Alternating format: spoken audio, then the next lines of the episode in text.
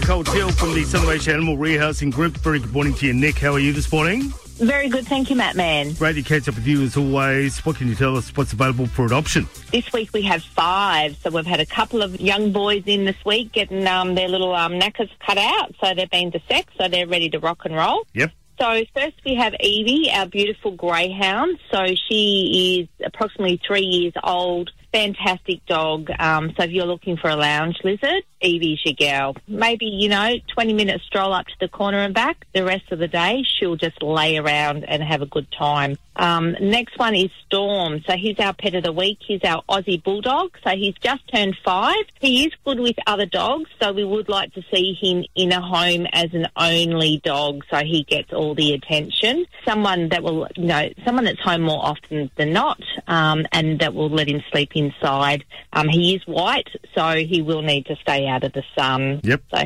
uh, third one we have is Daisy. Daisy is our five-year-old Staffy Cross, probably Staffy Cross Bull Terrier. Beautiful brindle girl, uh, again an only dog. She is good with other dogs, but she doesn't like to share her, her humans.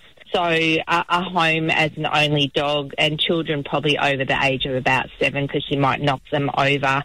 Inside outside dog again. Um, a new one this week is Lenny. Lenny is another Staffy, Staffy Cross. Beautiful black and white boy um, in a home with three other dogs at the moment with cats.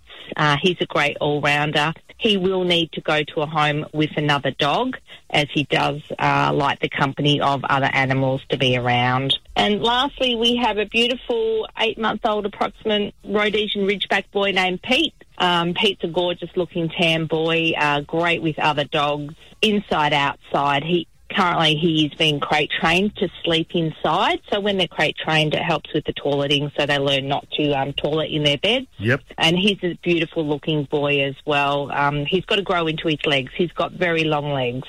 All right, further details, head to the website sarg, sarg.net.au. Uh, click on that donate button. Obviously, every little bit helps. It certainly does. Um, it's a pretty simple process to adopt, isn't it? Look, it is. You can download our application form, complete that, email it in. The email address to the applications is on top of the app. So just email that through there and we'll be in contact. All right, you mentioned Storm, the pet of the week, which is up on our Facebook page right now. So if you head to Facebook, uh, facebook.com forward slash MMM Sunraysia, you'll be able to see the post that was posted up early this morning, Storm the Bulldog. Great to catch up with you and thank you so much for your time this morning, Nick. We'll catch up again next week. Beautiful. Thanks, Matt Man.